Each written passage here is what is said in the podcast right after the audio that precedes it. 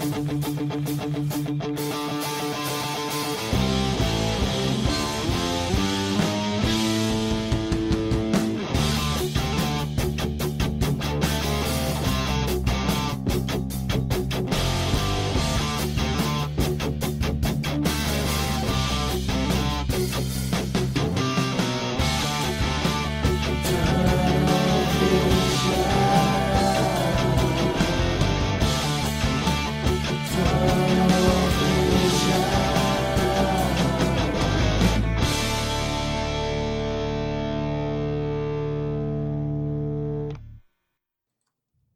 everybody, and welcome to another edition of Tunnel Vision, a show brought to you by USCFootball.com.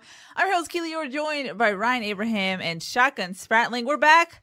We didn't have a show on Sunday. Ryan had some flight problems, so we canceled. Sorry about that. We got a lot of inquiries about it, so apologies, apologies. So I'm sure we'll have a lot to talk about, including USC's matchup against Utah in the Coliseum. USC's had some trouble at home, so we'll see if they can right the ship on Saturday. We'll get some updates on the coaching search. We've been updating the hot board, so we'll get into that. And we'll talk about USC's nose tackle depth. We finally get to talk about it. Max Gibbs has made the switch to the defense. Donte Williams said it's a week to week thing, but it's interesting hearing what the coaches had to say about his transition. As always, you can call us 5124 Tunnel. Our intern Micah is standing by. We love hearing from you guys, so please do that. Also, wherever you're watching, Facebook, YouTube, or Twitter, put your comments, questions, concerns, and we'll try and answer your questions as best as we can. We'll put them up on the screen, including tweets. Put hashtag tunnel vision, and I'll put your tweet up on the screen. But guys, like I talked about, we didn't have a show on Sunday, so we didn't get to recap USC's win over Colorado in Boulder. Now we're looking ahead, USC Utah. Ryan, how are you feeling about this matchup? Yeah, this is uh, you mentioned USC's had some trouble at home. Get the first win against San Jose State. Uh, you know, it's an afternoon game, but the two night games, whew, it's not been pretty. Stanford and Oregon State just putting a butt whooping on the Trojans. Pac-12 after dark is scary. Okay. It gets a little scary. October, spooky season. Scary for the USC offense, for the defense, for special teams. Utah, though, they never won against USC in the Coliseum. It's been a while, uh, ever. It's never happened. So It's been a while, ever. I think, yeah, they were. I think they even lost in like 1916 at some field somewhere. Uh, I do believe they beat UCLA at some point when they were playing in the Coliseum, but that wasn't USC. So what's going to give? USC's troubles at home, Utah's inability to win. Now we know USC's never lost to Colorado; they kept that streak going. This is the, the other mountain streak. This is the the Utah and the Coliseum one. It's a three point spread. I don't know. I mean, the whole Pac 12 is topsy turvy, upside down. We know there's two bad teams. I mean, not bad, absolutely terrible. The rest of their teams are probably bad, but the, there's two terrible teams in Utah. I mean, sorry, in Colorado and Arizona. And the rest is like, I mean, almost anyone can beat anyone any given day. Like, we just don't know. I don't think anybody's really that good. Who's the best quarterback in the Pac 12? Like, is there a great quarterback in the Pac 12 right now? Like, I don't I mean, think there is. Open up the comments. Somebody's going to say Jackson Dart, but They'll probably say that, yeah. I know, like you said, Kedon Slovis, he was preseason Pac-12, uh, you know, first team, but people follow USC would rather see his backup come in and play. So I just don't know. It's just not a great conference right now. I I, don't know what's going to happen in this one. uh, DTR should be in that mix too. Um, Jayden Daniels, you know, Jayden Daniels, but again, those two guys are you know how they play determines whether the teams win basically. Uh, so and they haven't played great at times this season. So those two guys can carry their team to a Pac-12 South title, and Anthony Brown doesn't have to do as much. They're going to rely on the running game, but Oregon he's bad. took some huge hits today. CJ Verdell out for the season. Um, their safety as well, Barrett something uh, out for the season as well. So uh, losing one of their top playmakers, one of their starters on, on defense, along with already having issues They've had with some Justin defensive Flo injured- being yeah. out, and Kayvon Thibodeaux is going to be out the first half of their game, uh, their next game. So for targeting. Yeah, they they gave away that game at Stanford. Yeah. So it, it's very interesting because Oregon, if they run the table, they still will get into the college football playoff, even with that loss at Stanford. Uh, and getting Joe Moorhead back is going to be huge for them. Obviously, he missed the last game with with uh, an illness of some sort, uh, so hope he gets healthy. But yeah, it's just uh, complete unknowns. Uh, I was talking on radio earlier today and talked about how remember I think it was week two. We are like, oh man, the Pac-12 South is definitely going to take over the crown for the Pac-12 this year because the Pac-12 North looked terrible. Yeah. You know, they lost four of the five games, and Oregon escaped against Fresno State. A week later, everyone in the Pac-12 South looks terrible. Ryan, so how did you describe it on the podcast today? Hot garbage? Is There's a lot you of hot garbage, and it's it's like the margin for error is very small. So I was I think we were talking to Keely today on the uh, pod the Pac-12 podcast. I mean, no, I'm sorry, the Peristyle podcast. We do a lot of we? podcasts. it's you. you, you and me. Um, Yes. it's sort of like you know, Stanford comes to the stadium and like the center has like the sniffles, like the whole team could fall apart. Like we just don't know. Like there's the margin for error. Like any little thing goes wrong. Uh, I mean, Oregon could have won that game if like ten different things went the other way. You know, Joe Moorhead being out, that the phantom call, the untimed down, all that stuff. Like there's a lot of things that it's not a phantom call. They Well- should have thrown a flag the two previous plays as well. Maybe they're but done that, that's but- Pac-12 refs. You never know what they're going to call, Right. One way or another. but I just don't feel like anyone like remember you know when Pete Carroll and USC was rolling, it's sort of like you could come in and bring your C game and like squeak out a win. Like the problem is with all these Pac-12 teams, like if you're not playing your best, you just could lose. It just it doesn't matter. Like there's no one like even if you have a lot more talent like Oregon or USC, it just doesn't seem to matter, you know. And um, you know Utah's got a great secondary. It'll be interesting to see how they play against you know Drake London. Are they going to just double team him all the time? Are they going to play man? Are they going to play zone? Uh, we're not sure. I mean, their offense, Utah's offensive line's been pretty bad. USC's defensive line has eight sacks or whatever on the seat, or the defense has eight sacks. All those are in two games. So, I mean, what are they going to get some sacks on Utah? Are they not?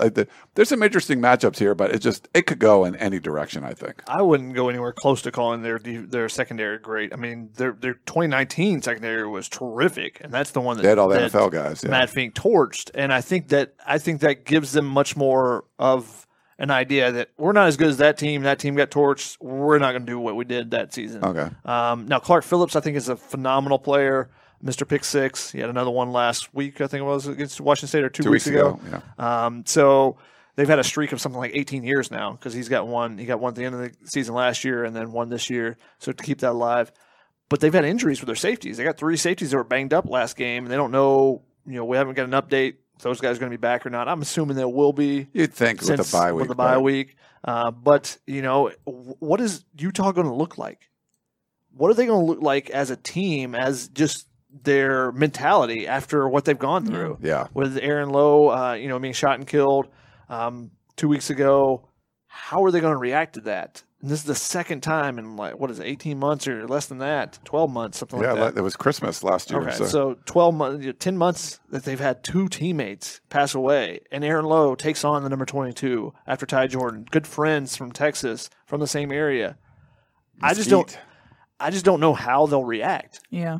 Um, and, uh, you know, There was an arrest this week too, so they they really? Arrested the that. yeah they arrested the shooter. Um, so I mean that could have an emotional impact. yeah, people. Like- exactly. and that's the thing is, with any any kind of big change, I said the same thing with when USC fired Clay Helton. How are they going to react? Are they going to come together as one and us against the world, or is it something that festers and you know there's a split or whatever it may be? And I don't think it's necessarily a split in the locker room of Utah, but you know some of these players have never dealt with something like this. Some of them have, you know, some of them have dealt with you know some deaths in the family or whatever it may be, but others at 18 i never had anyone close to me pass away so you know how does that that first time it happens how do you react to it and you don't really know with this you know that age group you know because there's so, such a volatile maturity levels of 18 to 22 year olds and you know how some guys are super mature and other people don't mature till 26 or 27 Yeah. so how is that group going to be do they come together and i think it depends on the leadership in that locker room and that could be in question because they brought in a ton of ta- transfers. So, do Yeah. they have a strong Yeah. knit? And you know, is it strong knit in the locker room? Don't know. So, I'm really curious to see how they come out, and there could be a big hang- hangover effect. Just all the emotion to begin with, you know, as you're warming up, and you know, I'm sure USC will have a moment of silence or something. They're gonna have some kind of sticker on helmets and Yeah. all that stuff. You know, like- Does that affect you early, or is everyone locked in because of it, and they come out and just you know gung ho the entire time? Don't know, and and that'll be a big thing that could be determine the game, especially with how close these games have been between USC and Utah. That's what I was going to say. Usually we don't even know what's happening in the USC Utah game, but add in a, a tragic event and it really throws in a wrinkle in the mix. The last two games played in Los Angeles between the two teams has been decided by an average of four points. So very close. And I believe the line is three right now, Ryan? Mm-hmm. Yeah, last I last I looked, it was three points, which is you know pretty crazy. And you're looking at this, it's, you know, obviously dealing with a tragedy is crazy. You're talking about on the field too.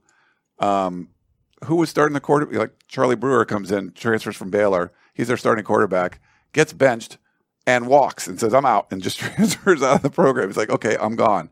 Um, oh, now you, got Cameron. I don't want you anymore. Then USC got to see Cameron Rising two years ago, and knock, they end up knocking him out of the game. Last year or was it last year? Yeah, 2020. Yeah, last year. And then, uh, you know, we'll see what he looks like. But I mean, Todd Orlando talked about it this week. He has experience with him because of their date, both of them at Texas. Yeah, he was, you know, yeah, that being in a Texas and then Texas ended up playing Utah in the bowl game. Like, there's a bunch of connections there. And Cameron Rising was at Texas, yeah. So he knows. that, you know, I've seen him on scout team or I've seen him, you know, in, in practice. So yeah, it's going to be super interesting. And I would not come anywhere close to betting on this game just because one, USC Utah things can get weird, but also just with all these other factors, like I don't know how you look at it and go, yeah, I definitely think USC is going to win by three, or I definitely think that Utah is going to win. Like it, it just seems like there could be so many possibilities happening in this game. So. Yeah. When talking to USC's defense this week, they were talking about how scouting Utah running is going to be an issue for the defense. That's something that plagued USC against Oregon State. I know Colorado wasn't the greatest opponent in the world that USC faced. Shotgun, do you think that they solved their issues up the middle, or is that still going to be something that they need to, to work on?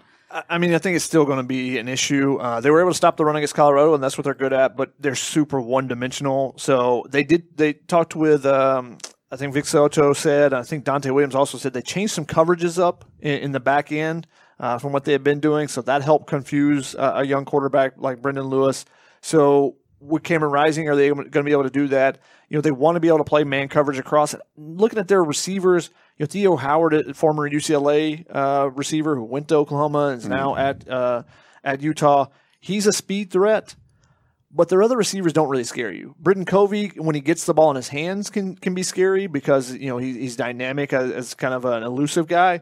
But there's no one on that roster you're like, oh, that guy's going to be able to beat us deep or that guy's going to be able to do this. So I, I, think they'll be confident they can play them in man coverage and try to stop the run, put all their you know uh, forces forward in that regard. But it, it, comes down to that. If you don't stop the run, then the play action becomes such uh, such a weapon, and that's what killed USC against Oregon State. It was they couldn't stop the run, and then Oregon State was able to build the play action off of that, and were able to get those tight ends wide open and stuff. Yeah. So um, it, it starts with stopping the run. They did that against Colorado, but uh, big questions, especially with Ralen Goforth being out the first half. Yeah, he played really well before he was out of that game uh, last week. Uh, you know, he made he was ended up finishing second on the team in tackles, I think, even though he missed almost the entire second half, and he played really, really well. Probably his best game against Utah last year. He had mm. like 11 tackles, I want to say. Oh, yeah. I think he had 11 and Kana'i had 12 or something like that. So both those guys in the middle really had a big impact. And Kana'i had a big hit early that really kind of set the tone for yeah. them. And you know, if they put Ray, Raymond Scott in there, Raymond Scott's been struggling at least according to the pro, the pro Football Focus grades, and that's not his specialty. He's better out in, in coverage and stuff. So you know, with a team that wants to run downhill, can USC stop that run? And again, that you talked about Utah's offensive line; they have not been good at all. No, and which is kind of surprising because you got Nick Ford in the middle. He's a, a veteran guy. I think he's fifth or sixth year guy. Um, and they're just known for being able to do the type of things they want to do as far as the run game and stuff, and they have not done it all this year. They made some changes actually with the, the uh, offensive line a, a, couple weeks ago. They gave so. a bunch of sacks and stuff too, so that's why that's what it's going to be interesting to watch because USC's definitely been feast or famine when it comes to getting the quarterback, and that could be a huge difference in the game. I think two years ago it was USC really just scoring a whole bunch of points and everything. And, you know, that just kind of blitzkrieg of all the, the, the long passes and stuff that Matt Fink unleashed. But I don't think you're going to see as much of that this year. So if you can get pressure on the quarterback, if you can stop the run game, uh, you know, what you saw at Oregon State, when they were able to run the ball, the passing game became much more efficient because you could do the play action stuff. Nolan just looked like he was dealing and just was, you know, he had a pretty bad game against Washington last week, but you're able to run the football as effectively they were. It opened up everything in the passing game, and you can make things easy on Utah, or you can make it hard. And I think if you're making it hard, making it hard to run, get some pressure. I think USC should be do well in this game. But if not, if they're running the ball at will, and, and this offensive line that's been beleaguered get, kind of gets their stride, that's going to be problems for USC. A couple years ago, remember Drake Jackson did have the the safety uh, in the end Oh, zone. yeah. It's our intro. Um, and that's part of the reason that game changed was remember Zach Moss got hurt in the first half. Yeah. Oh, yeah. And that game changed because they weren't able to run the ball as effectively. Uh, coming into this, Micah Bernard, who I guess you would call their their top running back. I mean, they got three guys that have kind of split the carries. He's was banged up last game. Is he going to be available? He's a guy that pounds the ball a little bit more. TJ Pledger is a smaller guy. Went to Chaminade High School. Went to Oklahoma. Transferred. Um, and then they got Chris Curry as well, a little bit bigger back. So can USC tackle? That's going to be a big question mark. Yeah. You know, if they don't tackle in the run game, then it's going to be a long night. And they have struggled tackling the last two weeks. I mean, they 13 and 14 missed tackles, I think, the last two games. So that's something. And I don't know if you guys would agree, but I felt like throughout fall camp and even continue now, I feel like they've done more practice with tackling, just more Yes. practicing drill drills and stuff.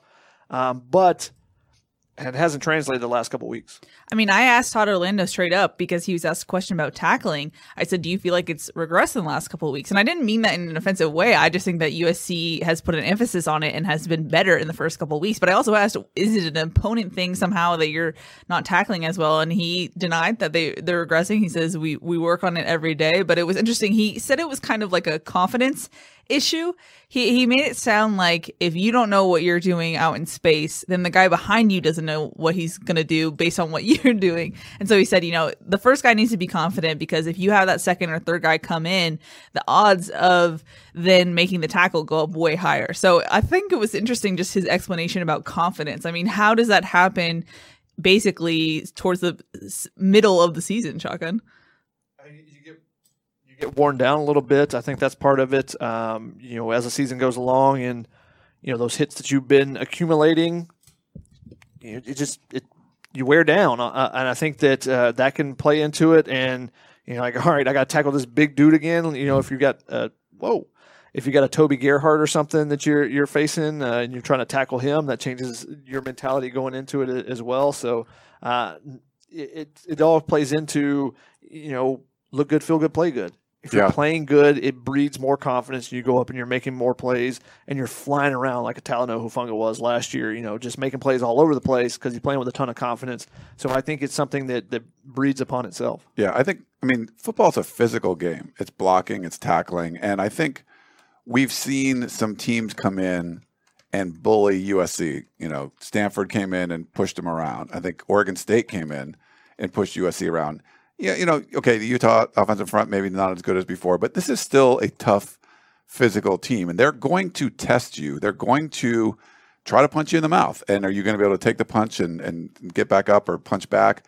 And I think that's one of those things where it's it, the mentality of your football team is Donte Williams going to get these guys ready as much as he possibly can to be able to be go toe to toe and be physical. And you got better skill, plot, you know, the guys and stuff. But can you, you know, not get pushed around? And if things go a little south, do you kind of, do kind of fall apart and just let them, you know, get get pushed around more? So I, I feel like that's going to be a key to this one. it's just you know, it's like a gut check. Like, hey, man, they're going to try to push us around. Let's see if we can push back. Well, there's a lot of talk this week about USC's record in the last four games. The fact that they're two and zero oh, on the road, but zero and two at home, and embarrassing losses at home. To add to that, and uh, we talked to Ralen Goforth. He said that Donte Williams has been playing, I guess, iconic moments in the Coliseum each day to the team to kind of get it in their head that they need to protect the Coliseum. But also, we've heard some different changes that Donte has made.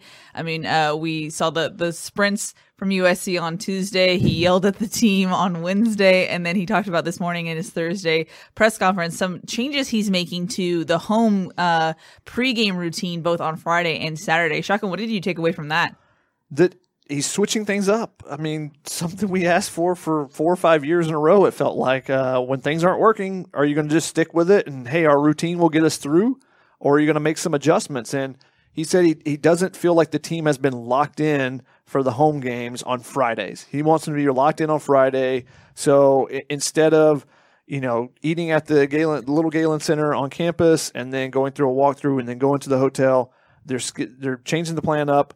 They're going to go to the hotel. They'll eat a, a team dinner at the hotel. So you're all eating together, one big room. Um, I, I think that just kind of you know with the coaches and everything, we're a little Galen, you know, piece and piecemeal a little bit. It feels like, um, and then they're going to do a walkthrough instead of like in the lobby or in the parking lot, like a lot of teams do when you're in the hotel. They're going to go to a, a local high school and they're going to go to the high school and do their walkthrough there. You want some just you know fo- more focused, so making some adjustments there. I think the calling them out on Tuesday, on Wednesday. You know, you guys are flat.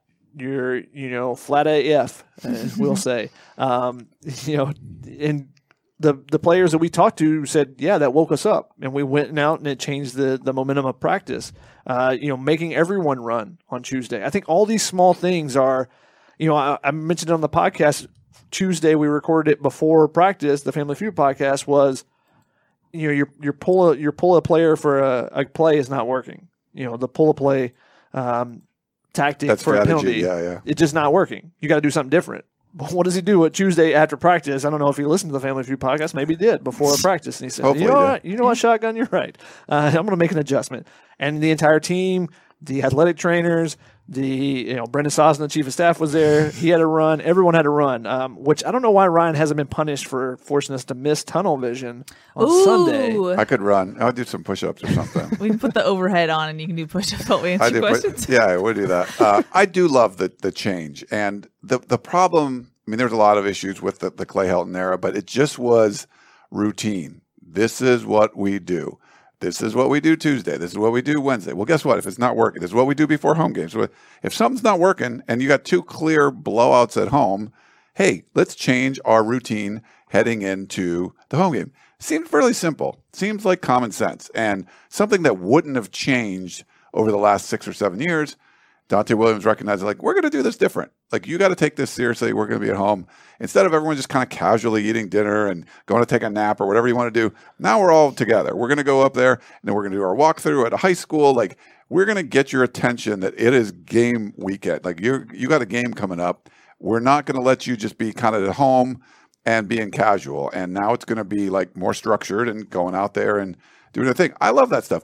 Is that big? It's not huge, but I think it's going. It's something that's small that can make a big impact. Like you are still dealing with 18, 19, 20, 21 year old kids, right? Like this is what you know, just think of yourself when you're growing up. Like yeah, your parents or whoever can have a significant impact on what your day is like and telling you what to do if you're doing something else. You expect this and you kind of know I can I can skate through this, I can do this, and then they change it up, and you're like, oh crap, now I got to do that. It's just something that's like a little bit different, and I think it's it's a small thing that can have a big impact, and I I would applaud uh, Donte Williams for trying. Like maybe it doesn't work, I don't know, maybe they play worse, but I feel like you've tried something, you've done something different, and that's all you can. I mean, he's the interim head coach. That's all you can Yeah. ask. He's trying to do something to impact how the team thinks about playing in the Coliseum. It hasn't worked the last two weeks, what they were doing. Let's do something different. Uh, yeah, I, I think that's great. Yeah. I'm curious though.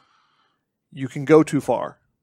It becomes too much of a disciplinarian, totalitarian. This is the way everything has to be done, and you take the fun out of football.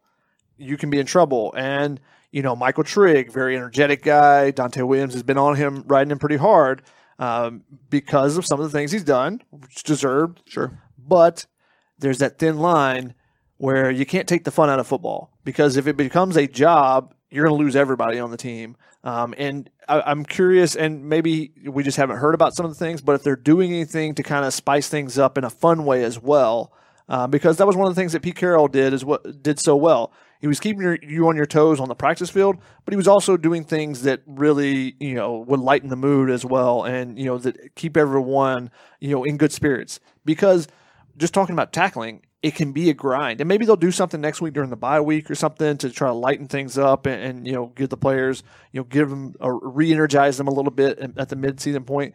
But that is one thing to, to keep an eye on. Just it, it could be you can get to a point where it's too much, and even as an interim coach, where the players are just like I, I can't take this anymore. Yeah. anymore. You could lose the team, and Yeah. I, I don't think he's to that point. No. but- No, I I mean, I think the team definitely respects him, and I think he understands. I think he's very smart when it comes to relationships, which makes him a good recruiter. Um, but I I think that the team also needs that. I mean, the whole thing we heard was that there was an accountability, so I think in some ways this is a, a course correction. I, and I know you're saying shotgun that you got to be careful to not course correct too much, but Mm-hmm. so far I think it's it's good, and we've heard that from uh, Nick Figueroa. He said, you know, I think we needed it that we didn't have someone calling us out on our BS before. So I think uh, for the most part, it seems like a, a welcomed uh, discipline, if you will. Exactly, but I'm just saying you you got to be careful to toe that line and not go too far and take the fun out of it because football should be fun. Sure. Even though it's a violent sport, you're hitting other people, you're trying to destroy other people. There's all these war references and battle references that are mentioned all the time, but it still needs to be fun. Yeah. Yeah. But you know what's fun? Beating the other guy. Sure. you know what's also fun? Live callers. We have Yeah. a full queue, so I'm going to jump to it. I, I think everyone can guess who our first caller is on the line. It's our buddy Dave from Iowa. Oh, I thought it was going to be Donte himself. you are live on tunnel vision. Dave? Hello? Or maybe he's not. Hello, can you guys hear me? Oh, me? there we go. Yep. Yeah, yeah. Wow. Well, first off, you know, Dave from Iowa. Second, uh, was there an earthquake in LA? Because Ryan said talent doesn't matter. So I expect uh, every single reason for you know his game predictions to not include talent. But uh, the main things I wanted to talk about since Stanford upset Oregon. Ryan, do you still think that Stanford's a bad team after they beat two of the top, uh, the two of the top most talented teams in the in the conference? And then shotgun with Iowa being number three. If they ups, if they beat uh, Penn State this year, do you think that Kirk Ferentz could be on could actually be on the uh, coaching candidate list for USC? Just saying. I mean, hey, like I said, like I said a week and a half ago, all the stuff he does at Iowa, we need that at USC. That's all I'm saying. Thanks, Dave. Um, first of all, I didn't say talent doesn't matter. I like that, I mean, it's funny. Like people just like he said talent doesn't matter. Like yes, I never said that. That was not. Uh, was, Check the tape. yeah, check Ryan, the tape. Ryan always says stars matter. Stars definitely matter. Um, no, we talked about this on the the Peristyle podcast. Um, the whole Pac-12 is pretty bad. That's what we talked about. Stanford is not as bad as I thought. I said coming into the season, Arizona would be terrible, Colorado would be terrible, and Stanford would be terrible. Two of those teams are terrible. Yes. Oh, I said they were butt. Like yes. you don't, you don't like reversed, me saying that, You reversed your Blech. butt status. right? My picks against the spread this season are butt more than Stanford. Stanford's not butt, but just because What Stanford beat Oregon, no, they're like Stanford's not a great team because they haven't beaten a great team. Like USC is not a great team. Oregon's not a great team. Like they're just it's the the Pac-12 is pretty blah, and Stanford got a couple of teams. I mean, they still got blown out by a bad Kansas State team that just lost their last two games. It's not, but they're not as I thought they would be in the same realm as Arizona and Colorado, and they're definitely not. I, yeah, I don't understand Stanford at all. they don't make any sense to me. Um, I, I think Tanner McKee putting him in has been has invigorated the offense some, um, but they don't have that tight end that they're usually that they usually have. They don't have the NFL prospects lined up one, two, three at tight end like they normally have. They just lost Brycen Tremayne, uh, who was a former walk on fifth or sixth year guy. But like one of their best players. But now. one of their best players destroyed USC. Um, and John Humphreys has been their offense, and they haven't run the ball as well as they could. So I don't really understand Stanford. Yeah. Somehow they're winning, though. I still don't think they're that great. and Kirk Ferentz, no, like he's just he's an Iowa dude. He's not gonna. Yeah, I think that if you're just looking at resume and what he's done, I don't think that's a bad place to look. But I just it will be very difficult for me to see him leaving Iowa. I think he's a Yeah. lifer. I think he his name will be on the stadium or whatever. He'll have a statue or whatever in the Yeah. future. Alrighty, thanks, Dave, for the call. Let's go to our caller in the queue, Kyler from Pennsylvania. Hello, you're live on tunnel vision. Hello. Hello. My Hey, Kyler. question is, um, we just got- we I am sick sick of supporting these. I'll just call out and say bums. USC should not be bums. With the talent they got, they should not be bums. We should be able to get almost any coach we want. Okay. Uh, is there a specific coach you were asking about, or So before in the queue, his question was if USC can afford not to sign a coach before the early signing day. So ideally, the, so the timing is very different and stuff now. Now USC does have an advantage by getting rid of the coach early. You have several months lead time, but you can't really make. It's more about prep. It's kind of like studying for that exam longer than you still have the the exam date's still going to be about the same time. And I feel like it's going to be tough to make a move. unless you're getting somebody like a Chris Petersen who's really not working right now. So there's an opportunity there, but uh, I mean, I think you're shooting for like early December. Give yourself a couple weeks before signing day if you can, uh, maybe just after Thanksgiving. I think that's an ideal case, uh, you know, because you're getting people that are you know doing their jobs right now. But um, I, I, don't think you can worry about. You, you would like to do it before the early signing period starts, so you know that's a big that's a big deal. But the most important thing is getting the right guy. No, you have to do it before early signing period. You know, I don't see how you can not do that. If you're going to get like a coach that lasts for 12 years and you know it's going to be he's going to win like three championships, I don't really care if you miss it the first signing day. I mean, if you put him in a hole with no talent, they've already tried to do that with the 2020 class. You can do it with two of the two of the last three classes. I mean, that makes the rebuild that much more difficult. True. So, but I think Donte Williams can do a good job putting a class together. But you're right. Yeah. Maybe I, I think when you as you get closer to that early signing period, and if you're a commit, now maybe you just push it back and say, "Oh, maybe I'll wait until." Right. But you know, Mykel Williams, five star defensive lineman, he's not waiting around. He wants to sign when he wants to sign. And so if Georgia and Alabama and everyone else has come calling, you're like, well, we think your defensive line coach might be this person, or you, we think your head coach might be this person. He's gonna be like, no, I'm gonna go where they're competing in the college football playoff this year.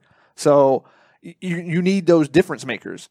You know, Pete Carroll was able to get a couple, but he also had Carson Palmer when he got here. Yeah. You know, you need difference makers on your roster to be able to turn things around quickly.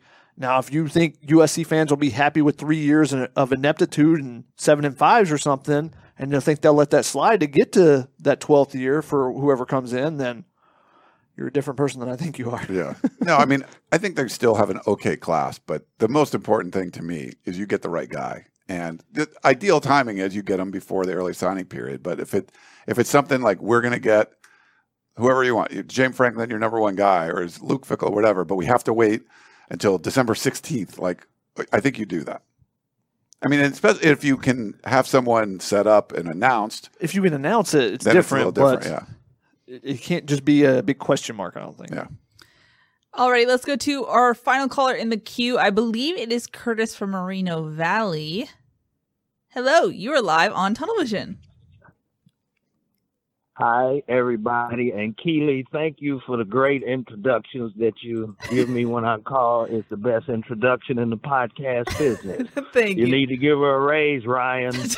hey, listen to Cur- Curtis. I want to. Curtis, hang up on him. hey, I want to talk about Maximus Gibbs, who's switched from offense to defensive line. I just turned the show on, so I don't know if you talked about it already, but it looks like they're going to use him on goal line situations. Could they possibly bring other offensive linemen that aren't playing? They're on the bench. They have the body size and man coverage. Do you guys think Utah is going to be stupid enough like they were the last time they came to the Coliseum and play man? What do you think? Thank you, Curtis. Thanks, Curtis. I don't know if there's any other real candidates to, to move over. I don't Um, think anyone's listed at 390 pounds, so mm, I think he's the only one there for that as far as just the mass. Uh, there's no one that really has a background. Gino Quinones is the only one that played some defensive line in high school off the top of my head. Um, I don't know if I'm missing we actually, someone. I think we saw him. like, we saw him do some scout team work, but I don't think that's going to be the move. I, I think that the reason, like Max, wouldn't even be the move if he was 300 pounds. It's because he's just so large, and that's what they're missing so badly right now. They just have no mass there. So that was one of the things, and he's been super surprising. I think everyone you talk to, it, their eyes light up when they talk about him. You know, any of the defensive staff, any of the players on the defensive side, because not only he- and it's it's so interesting. I'm writing a story on him right now, but he's he's a people pleaser. He just wants everyone around him to be happy, and he's a very shy kid. Like when I interviewed him the other day, he was kind of backing away from me the entire time. He speaks really softly, but then you get him on the field, and he knows when to turn it on, and he turns it on, and he's he's just super physical. He's hard to move, and they're giving him very simple tasks to start with, and they're trying to build on that. And that's one of the things that Vic Soto said. He said he's a sponge. He's just soaking up everything. We're trying to make it really simple for him, but he's you know taking everything on. He's been great with how he's gone about it. He's in his playbook. He's doing all those things. Nick Figueroa said that you know that he's in his playbook and, and doing that. And it's it's so interesting. They're standing side by side, Nick Figueroa and Max Gibbs, and no one's interviewing Max when I was coming over. So uh, I wasn't sure if he was done or not. But he was just kind of hanging out and listening to what Nick Figueroa was saying. And then when I start talking to him, I said, you know, it, it's interesting. One of the things we've seen is all the defensive players get really excited when he makes a play in practice. It's really cool to see. Uh, and I asked him about that, and he said, he's like, yeah, that gives me more motivation because these are the guys I look up to. These are like, you know, he didn't use the word, but he's like, these are my superheroes. These are my role models. That's the word he used. Yeah. And so he's talking about the guys and how, how they're his role models. And he's trying to play for them. Basically, he's trying to get their approval and everything, and just trying to be that people pleaser. And he's doing that. He's he's been tremendous over there. I've been so impressed. I was not expecting him to do any, you know, be any notable thing there, but his strength is so different than what I anticipated. Yeah. Um, he's not only is he huge, but he's been super strong. Yeah. I mean, he's a big boy, and it's hard to move a big boy at times. But if you don't have any strength at all, you get t- tossed around. Even if you're 400 pounds, you know, someone, um, you know, like Andrew Voorhees is going to be able to toss around a 400 pounder if he has no strength.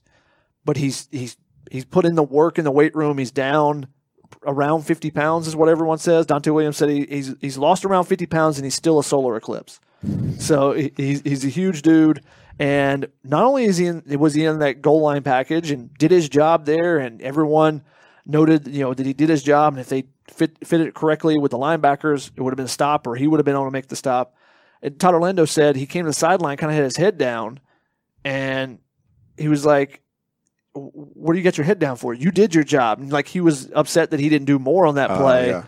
But he's like, no, big boy, you did your job. We're going to get everyone else around you doing their job too. So, uh, really interesting there. But I think he's going to continue to. he- he- we saw him get some first team reps this week. So maybe he gets some action against Utah, you know, and not just a goal line situation. So, really awesome story. One that, like I said, I didn't expect to be a story after seeing him over there last week. I was like, oh, we'll see. It's temporary. They'll move him over from some scout team. But the strength has been there, and he holds the point of attack. He did that against uh, Colorado holds the point of attack. They have to bring a second guy to try to block him, and he still kind of stalemates with them there. So we'll see, you know, how he continues to progress and what that means for this move down the line if that becomes a permanent thing. And I think part of that will be Ishmael Sopsher when he gets back. You know, when does he get back? Uh, is Brandon Pili available for them in the future? I think there's a lot of factors that will play into it, but just an awesome story right now to see and see everyone glowing Yeah. When talking about it. They Yeah. love they love him. They love him not only as a player but as a person. Todd Orlando was raving about just how great of a person he is and how good he is for the the room itself uh, on the defense. So uh, cool to see that story develop for sure. And thanks for the call, Curtis, and thanks for the the nudge on the raise, Ryan. We'll get an answer from you later. Just kidding. Curtis, you're out. Let's jump into some questions. First one is from Sneaker Kid, who said, Shotgun Ryan and Keeley, do you guys have a sense on when Bohn and Sosna will hire a new head coach? I know we talked about this with the early signing period, but do we have a sense? I mean, they haven't said anything. I, I mean, the sooner the better, right? Like you want to do it as soon as you can. I would I would guess that you're talking about, you know, they're shooting for like late November, early December. I would think. Yeah, I mean, as soon as they can, they will. But your best coaches aren't going to be available right now, outside of Petersen and Stoops being retired. Um, and then maybe if Urban Meyer gets fired, you would say he's in the mix. But I think that ship has sailed. Yeah. I know a lot of people are talking about it in the comments and stuff, but Do not. Yeah. it's just a continuation. The latest thing that happened over the weekend is just a continuation of everything around Urban Meyer. Been so too much. Yeah. Too much mess. It's Yeah. a lot of mess. USC can't afford mess right now. And I know, and look, I was an advocate for Urban Meyer.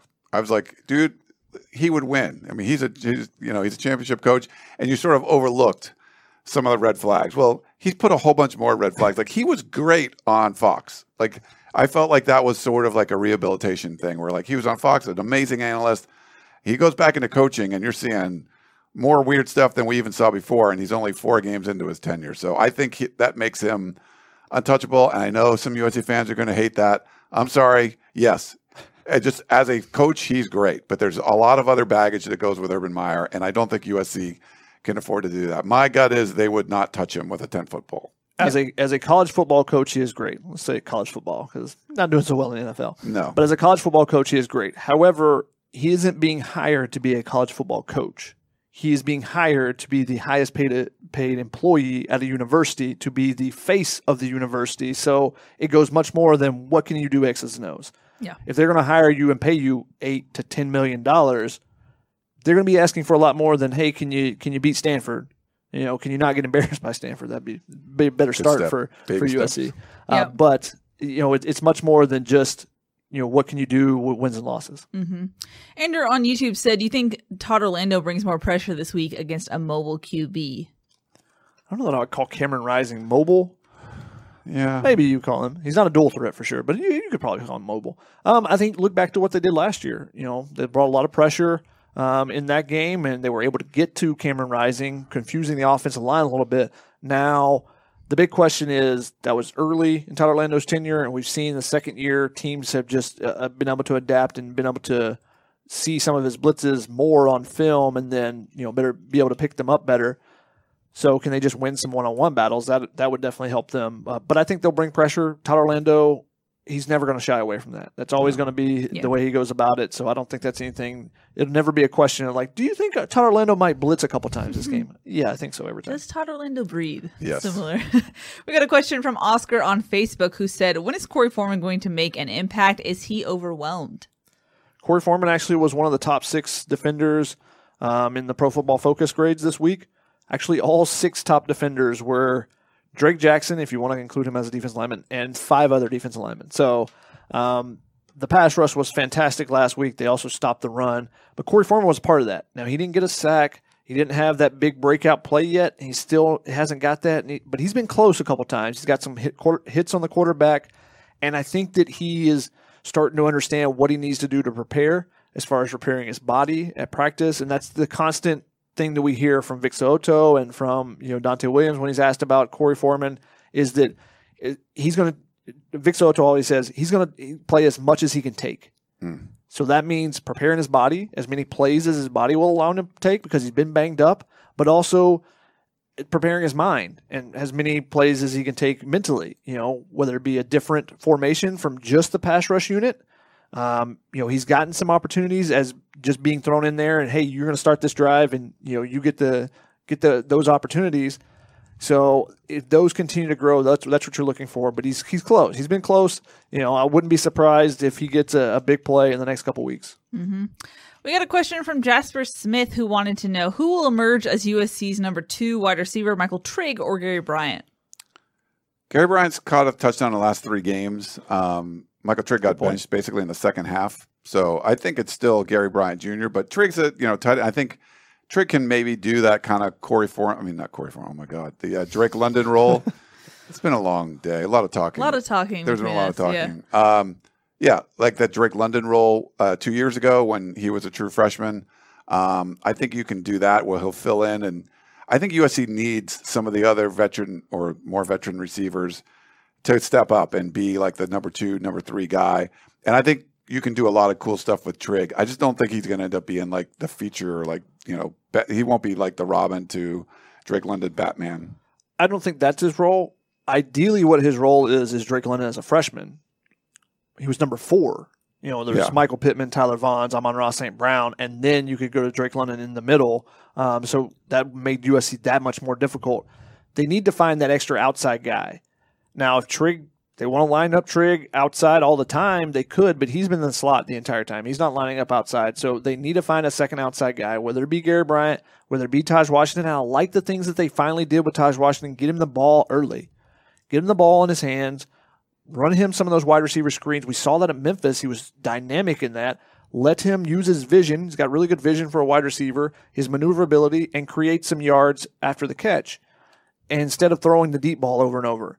Um, so I think that getting him going was big because I think that was a confidence boost for him too. After that Oregon State game and the drops, I think getting those catches and getting in the rhythm gave him a little bit of confidence. But Gary Bryant's the guy that changes the offense for them outside of Drake London. Drake London changes everything, but Gary Bryant changes what happens to the rest of the receivers. Uh, Drake London is literally that's the question I asked everyone this week, uh, and had Keely and Chris asked as well: is what is Drake London doing to impact the defense you're seeing? Because everything has to change after Drake London gets his first couple catches. Yeah. Because everybody's like, "Yeah, we got a plan." You know the whole the the old adage: everyone's got a plan until you get hit in the mouth. Yeah. Everyone's got a plan until Drake London Smacks you around. Yeah. yeah, with a couple of catches, big going up over somebody. He had five more contested catches in that game against Colorado. He was five of six on contested throws. He's now got 14 for the season. The next closest person in the nation has eight. Wow. and he just had five. And he's had two games this season with five. So he's he's ridiculous.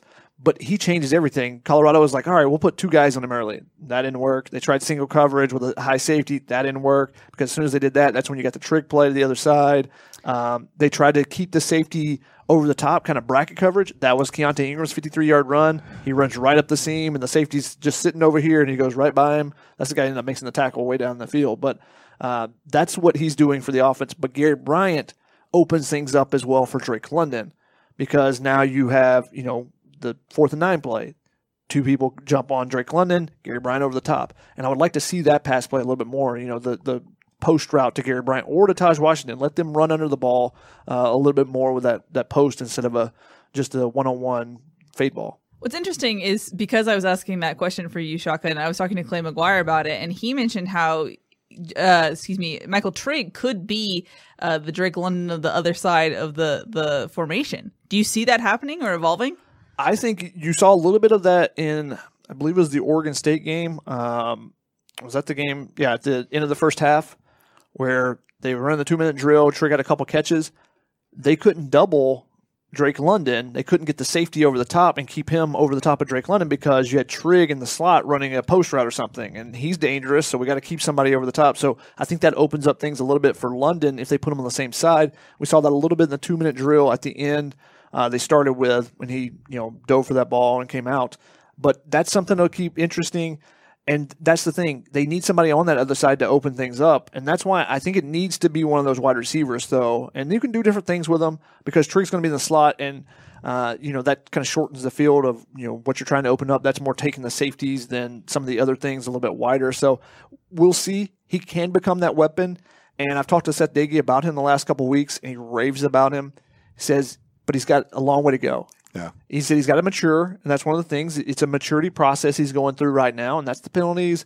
That's the you know stuff that Donte Williams is upset about, the potential excessive celebration or dropping the ball too soon, which again, as I always say, is the dumbest thing of all sports is to drop the football before you get to the goal line.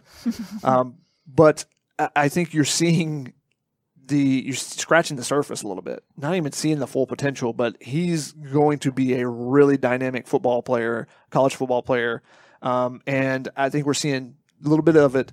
And my favorite thing that that uh, Seth Doege said last week, he told me actually, he said, you know, he's great off the field. Everyone, he's so charismatic. Everyone loves him. He's you know cheering with his teammates. He's the first guy to to congratulate everybody. Yeah. He said, but when you line up across from him, he wants to kill you.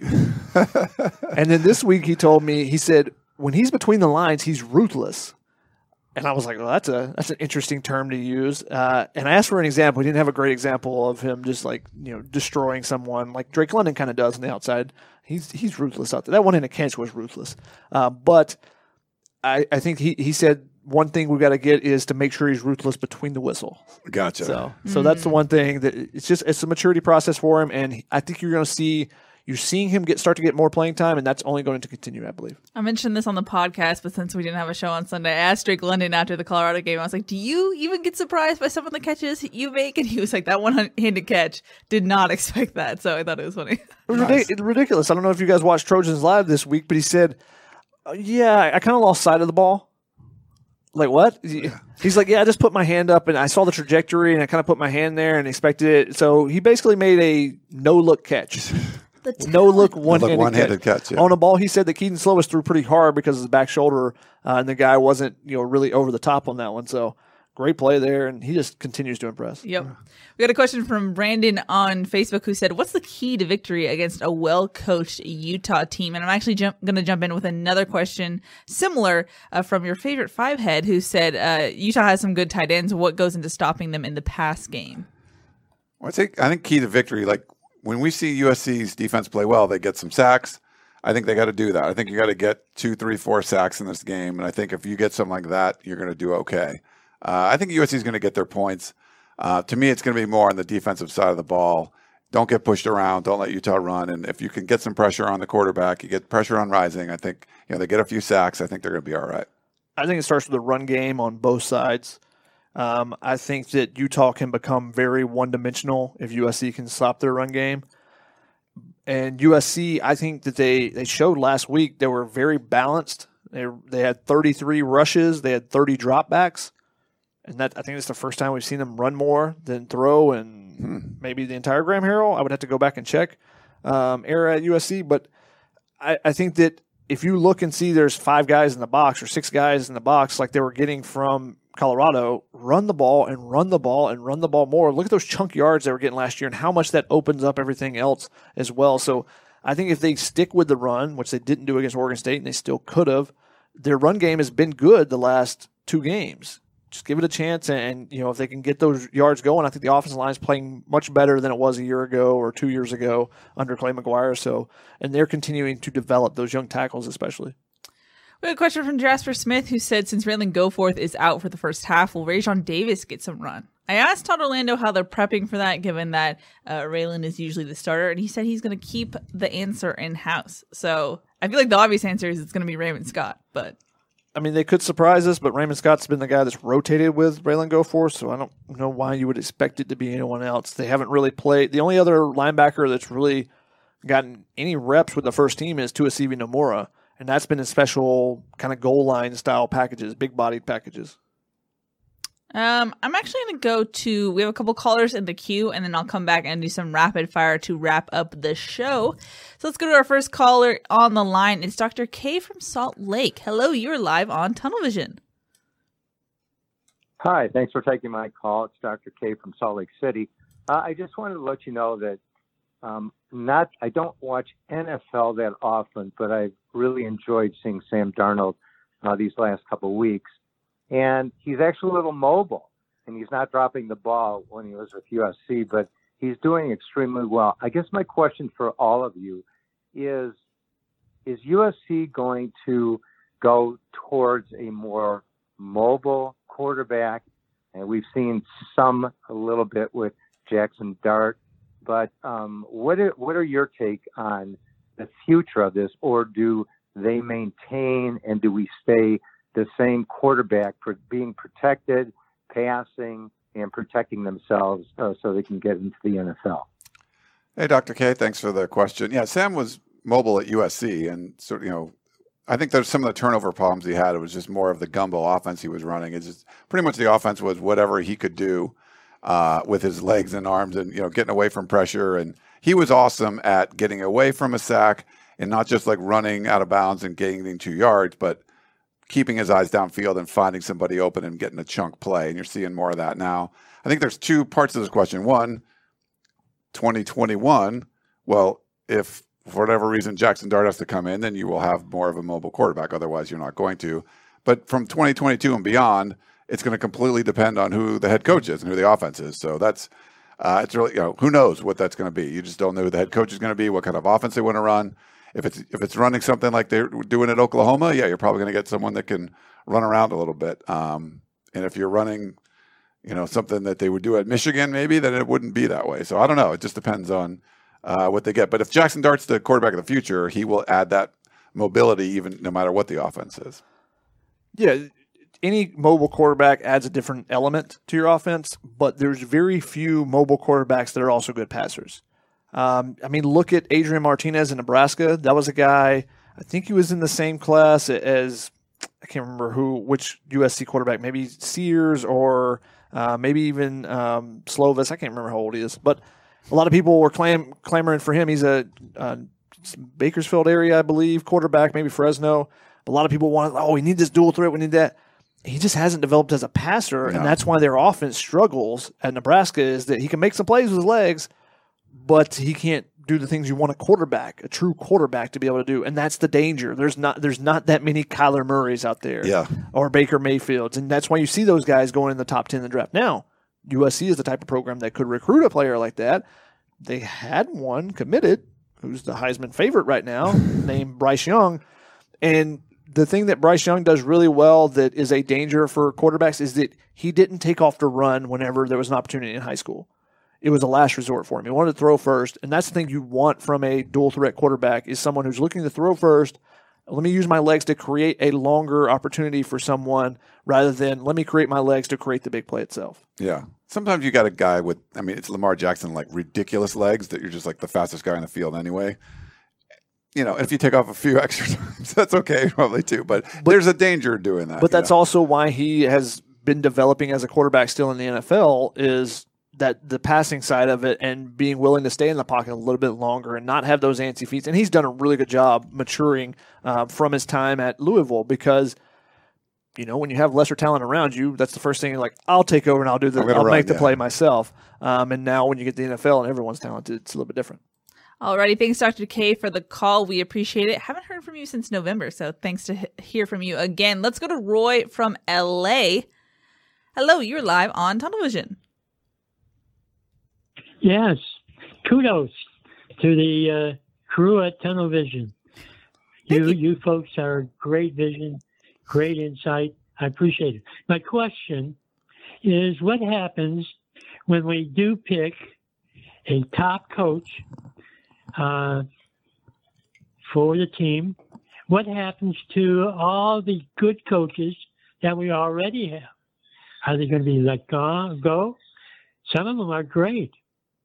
Any opinions on that? Thanks for the question, Roy. Yeah, Thank I you, mean, Roy. So obviously, this depends on who you get. If you get a offensive coach, less likely some of the offensive assistants that are already on staff would probably stick around. You get a defensive coach, probably the same thing. Um, I mean, it might come down to fit recruiting. If it's someone like if you hired like Luke Fickell from Cincinnati, just you know throwing a name out there, and he brought you know seven guys. Well, if you if he brought his defensive line coach, then Vic Soto is probably not going to be around. But if he didn't, and the defensive line coach was going to go to Clemson or something, and he's like, "Well, okay, I need a defensive line coach," there would be a candidate there. So there's just so much on the table. My guess would be more coaches would not be retained than they would. Um, you know, Donte Williams being the interim head coach, being the, the the ace recruiter on staff, probably the most likely that would would stick around. But I don't think. I mean, I think everyone right now is on USC staff knows that they're auditioning for their job, and if they have a great, you know, end of the season, that gives them a better chance, whoever the next head coach is, to want to retain them. Yeah, it depends on the relationships uh, a coach already has, whoever they do hire. Just like Ryan said, uh, going to Urban Meyer, I mean, he brought some guys with him every single stop from Bowling Green all the way to Ohio State and the time off in between. And so, you know, does a coach have a certain guy at a certain position or whatever, then he's going to bring that guy. But usually the over under is probably around what two, two and a half of coaches that are retained. I that would be guess, that would yeah. be my guess. And sometimes it's zero. Sometimes it's completely clean staff, and that could be the directive from the administration. Sometimes the administration is trying to say, "Hey, we would really like it if you keep this person," and sometimes the administration is like, "You got to keep these three people or whatever," and that that can sometimes lead to bad situations. But it, it all depends on the administration and the coach coming in. And it depends on the coach coming out too. Like if this is a disaster and it's pretty much a blow it up and start again, which True. unfortunately for USC it is, that makes it harder for these assistant coaches. But if it was like, hey, you know, this guy left for a better job, so you're bringing in somebody and there's reason to stay. But when you're like firing for terrible results, it makes it tougher to retain the assistants. Yep, yep. Thank you, Roy, for the call. We appreciate you. Let's jump back into questions and go into some rapid fire. Jasper Smith said, Does Dejan Benton get more reps on the interior defensive line? He seems to get upfield a few times. not necessarily against Utah, but and maybe not Notre Dame as well. But he's definitely working his way into to getting some reps. I think he's more suited for kind of the spread systems uh, with lighter offensive lineman just because he's a lighter guy himself at the nose tackle position, the defensive tackle position. So uh, he is getting some good opportunities and made a couple nice plays in that game, including the fourth down stop. We got a comment on YouTube that said, uh, Trojan Trojan, how do we activate Ultra Beast mode for Drake London? I mean, I don't know what could be better uh, than what you've seen. Uh, he already gets like half the targets. He's made, you know, two of the like two of the best catches you would see like in a you know a month of Pac-12 football. He did it in like a minute's time, you know, in one game. Uh, the only catch that was better was that was it the Jackson one for Washington State where he did like a Yeah. 360. That was pretty ridiculous, but still, question. You know, I mean, he's already beast mode, but I guess you could. Yeah, he was on. He was on. You got mossed this week for, for the catch before the touchdown, which he could be on that segment probably every week. They could Yeah. probably de- dedicate one spot for him. Um, I think when his eyes get wide and the tongue comes out, I think that's ultra beast mode, maybe. So Yeah, maybe. I don't know. I, I don't know. Ultra beast mode sounds very scary considering what we've seen in like normal mode, I guess. So I don't know if we want to activate that. Maybe that's him just like walking on people instead of jumping over. He just like puts his foot on top of their helmet. Or They like go- backflips while catching something. I don't know. Who knows? Truck Ranger says, uh, "Do Ryan Keeley and Shotgun think that Harrell's offense is more successful with a running quarterback?" Uh, I think the air raid itself is not Yeah. necessarily Harrell's. I know. I mean, I think any offense Yeah. is like if you're a good quarterback, but you can also take off and run. You uh, can't plan for that. Yeah, Yeah.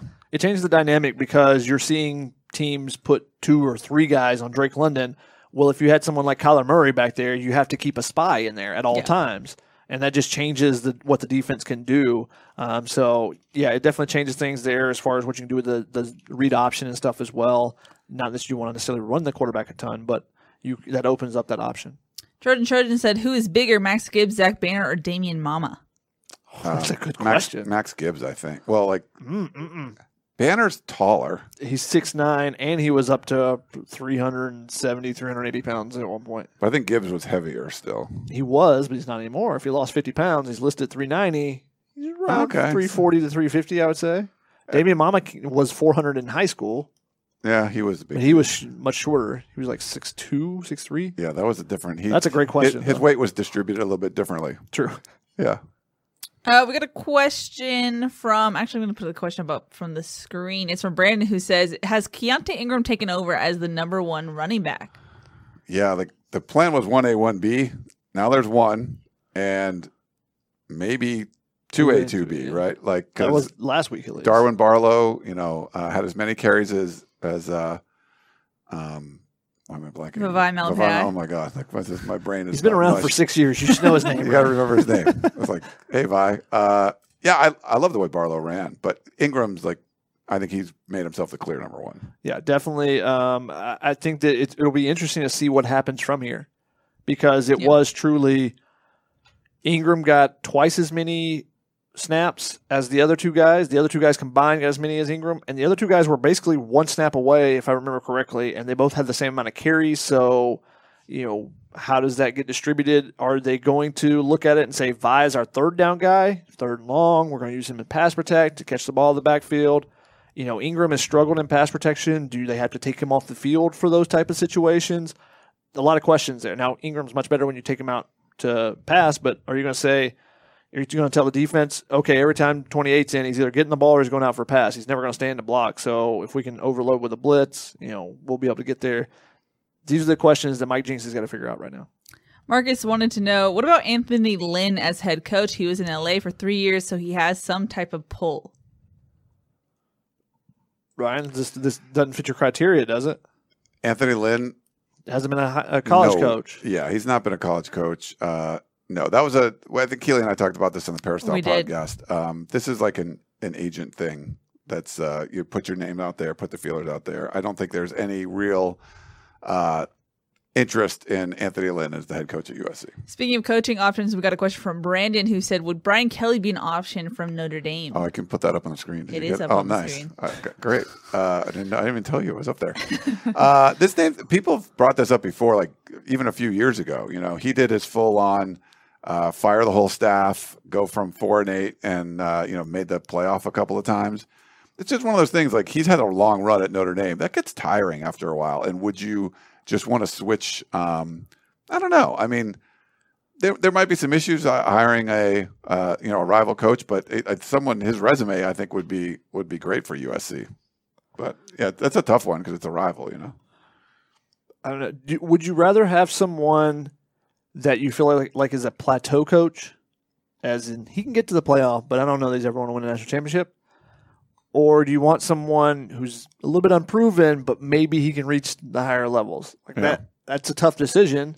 Um, and I'm not. I don't know if Brian Kelly's necessarily a plat- plateau coach. I think if he has one more piece here or there, then maybe he can compete. But they've been blown out so many times in the playoff that makes it hard to believe that. Also, it's like an asterisk considering that they're independent. It's not like they've made the playoff through a tough college or tough division, if you will. I mean, they Yes did in the and no. ACC last year. I so- know, but still.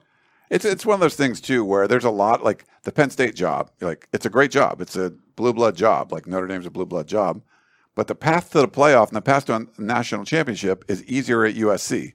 Instead of being the third best team in your division, right? You're going to be the top team in two time zones at USC. So uh, I think there's opportunities there, and even you know USC might be easier to win a championship than Notre Dame is right now. So Trojan Trojan wanted to know Jackson Dart had some limited practice this week. Any remote chance he can play this weekend, or realistically, it won't be until the Notre Dame game? No. I mean, maybe Notre Dame. Maybe not. Yeah, Maybe. after, after the bye week, maybe um, we'll see how he progresses next week during the practices and stuff. But definitely not this week. He, you know, basically just stood and threw some passes. He didn't move at all, Yeah, and that's a key element to his his game. I would say practice is used very loosely. Uh, Fivehead said, with Oregon suffering two season-ending injuries today, is Oregon State the clear favorite in the North? I think Oregon State's a clear favorite anyway. Oregon. Whoa, now, now, we we put Oregon Felt a little as, spice in my chest. we put them in as number one team in the power rankings. Who? You, okay, USC lost to Oregon last year. Oregon State didn't lose to Oregon. I mean, Oregon State didn't lose to Oregon last year. Um, I like the way they looked. I mean, that was a gutty win against uh, Washington. Um, they get Washington State this weekend. No, I think they're. I think they're the favorite. Like Oregon's just looked very beatable. Anthony Brown. I thought Anthony Brown was going to have a big year. I just felt like he was going to do something good. We saw he looked good against USC. He's been bad. He was really good against Ohio State. I was surprised that he was really good against Ohio State. I was not was not sold on either of their quarterbacks last year. The what he did against USC were things that were wide open, basically. Um, he didn't really make those difficult throws. Yeah. And that's really something that hasn't happened in Oregon in a while. Even Justin Herbert was missing a lot of throws and you know, there were times you're just like, is this guy really a you know, a first round pick? I was surprised that he went in the first round and has been as good as he is. He's been phenomenal. He's been such a different player than he was at Oregon. Yeah. So we're kind of wondering about the quarterback development there. Now, Joe Moorhead, I think, is a really good offensive coordinator. I think he has covered up a lot of the warts for Anthony Brown and using him last year against USC. I thought he did a really good job, but I wasn't sold that he was going to be a good quarterback. Alrighty, we have a couple more questions before we wrap it up. Poetry in Motion said, "Do you guys think Ishmael Sopsher plays anytime soon?"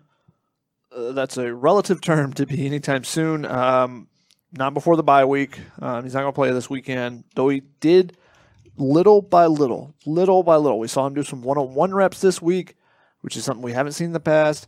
Hopefully, next week we'll see him do some team. That would give you a lot of positive momentum that he might be able to play by the Notre Dame game. And that would be big because Notre Dame's going to be a downhill rushing team similar to Utah, but better rushing attack than Utah, uh, I think, even though they don't have a quarterback at Notre Dame.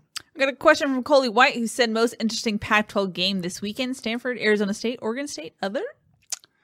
the Stanford Arizona State game, uh, for sure. Like that's the Friday night one, right? I believe. Um, yeah, I think that one's going to be. I mean, Arizona State.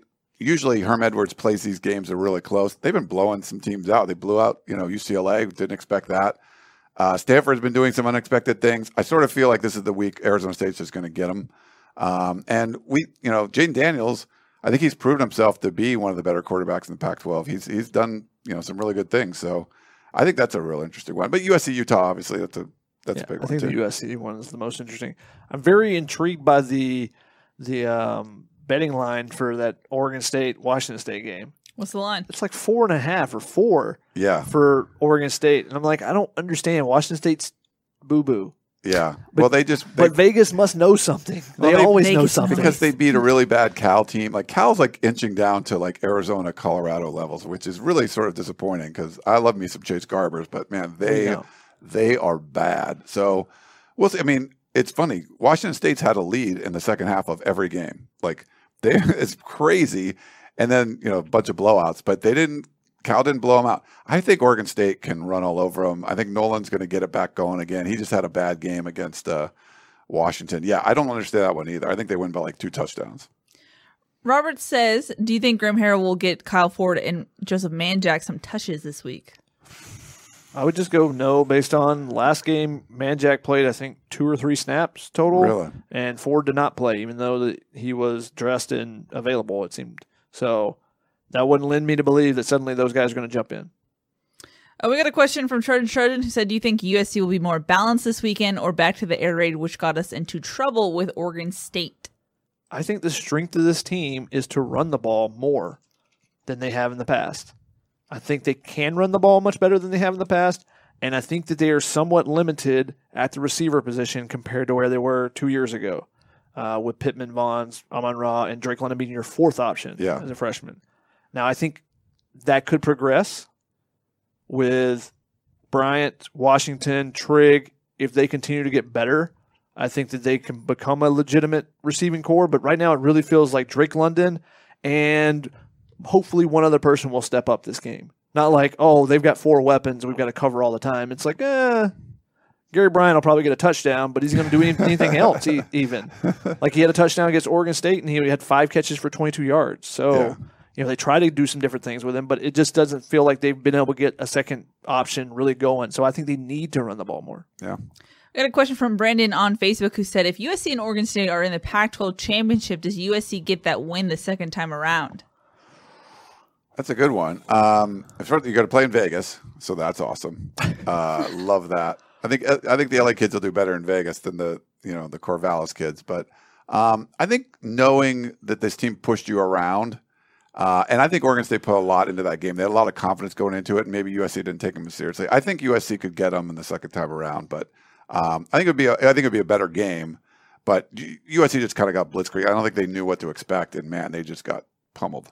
I don't know. They just got worked so much on the their defensive line. Their linebackers did nothing in that game. Their offensive line controlled every facet of that game, just man on man blocking, and they destroyed USC. So that would give me serious pause to say that USC could turn things around. I mean, they played much better against Colorado. They dominated Colorado's offensive line. I'm talking like the first sack that Drake Jackson had, four guys beat their man. All four of the pass rushers beat their man. That's how good they were. And maybe that was just, you know, residual from the Oregon State game, wanting to bounce back. I don't know. But they would have to play much better up front in that game for me to think that they could turn things around. I really hope USC goes and run just because we want to cover the first Pac 12 game in Vegas. Oh my God! Yeah, I want to see the new stadium. I do too. hundred percent. That'd be fun. Just reporter things. Alrighty, gentlemen, it's time to wrap this one up. It's time for predictions. One that I don't want to do because this one's always funky. How do you think this one's going to go, gentlemen? Yeah, I think it's going to be somewhat close, but like USC wins by like four or something like that, like a 27 23 kind of game, something something along those lines. Like I think something in the 20s, uh, and I think USC will cover the spread, but just by a little. I did not feel very confident from USC's practices this week. All right. And it started with Interesting. It started with that, uh, you know, Wednesday. If your head coach has to tell you that you're flat, then that's probably not a good thing. Um, so I got Utah at least covering. Okay. At least Do covering. you think Utah's going to win? First, I don't first know. win ever. I don't trust either of these teams. yeah. I don't trust the entire Pac-12. Yeah. That's also true. But Utah, they're just not the team I expected them to be. I'm so disappointed in them, to be honest. I'm Yeah. like a you know a parent that catches their kid coming home too late. I'm so disappointed in you. Are you mad or just disappointed? No, I'm just I'm just disappointed in you. I'm not even I'm not even mad. I'm I just mean, you could see. Utah getting it right. Like, oh, they had the bye week. Now Rising's got the, you know, he's now now the, the quarterback that's gone. He's gone. Rising's got the team, and they they come out and play well. You could see that, or they could come out and just lay an egg. Like, it, who knows? you and know? no one knows what the mental state will be of that team. So it it's super difficult to try to figure out. And but again, I'm super disappointed in them. All the transfers they brought in, I was like, "That's a good addition. That's a good. Wow, that's a good addition." Yeah. And then it's been like, "Meow." See, but is that uh, like a theory that too many transfers kind of messes up the chemistry? and that's one of the things I've wondered actually the last few weeks is that hey, they they don't have the leaders in the locker room, and when you see Charlie Brewer, your starting quarterback, just be like, "Peace out. Can I get my football? I got the Wilson right there. That one. That one's mine. Give me that. Uh, I got to go home." I'm benched. Okay, I'm leaving. Um, okay, bye bye. that you have a ton of questions in, but everyone rallies around Rising, so that makes me wonder if you know he's the guy that needed to be there the whole time. Maybe he's less talented, but he's the guy everyone rallies around, and maybe they'll play. I don't know. That they're a super confusing team for me, even more so than I think any other team in the Pac-12. Uh, friendly reminder: if you're going to the Coliseum, you either need to be vaccinated or have a negative COVID test. Also, Carson Palmer, Palmer will be honored at the game for his entrance into the College Football Hall of Fame. Yeah, Just and if you're look out and if you're a VIP member to USCFootball.com, we're having a tailgate over at uh, Christmas Tree Lane. So go to the Peristyle, USCFootball.com.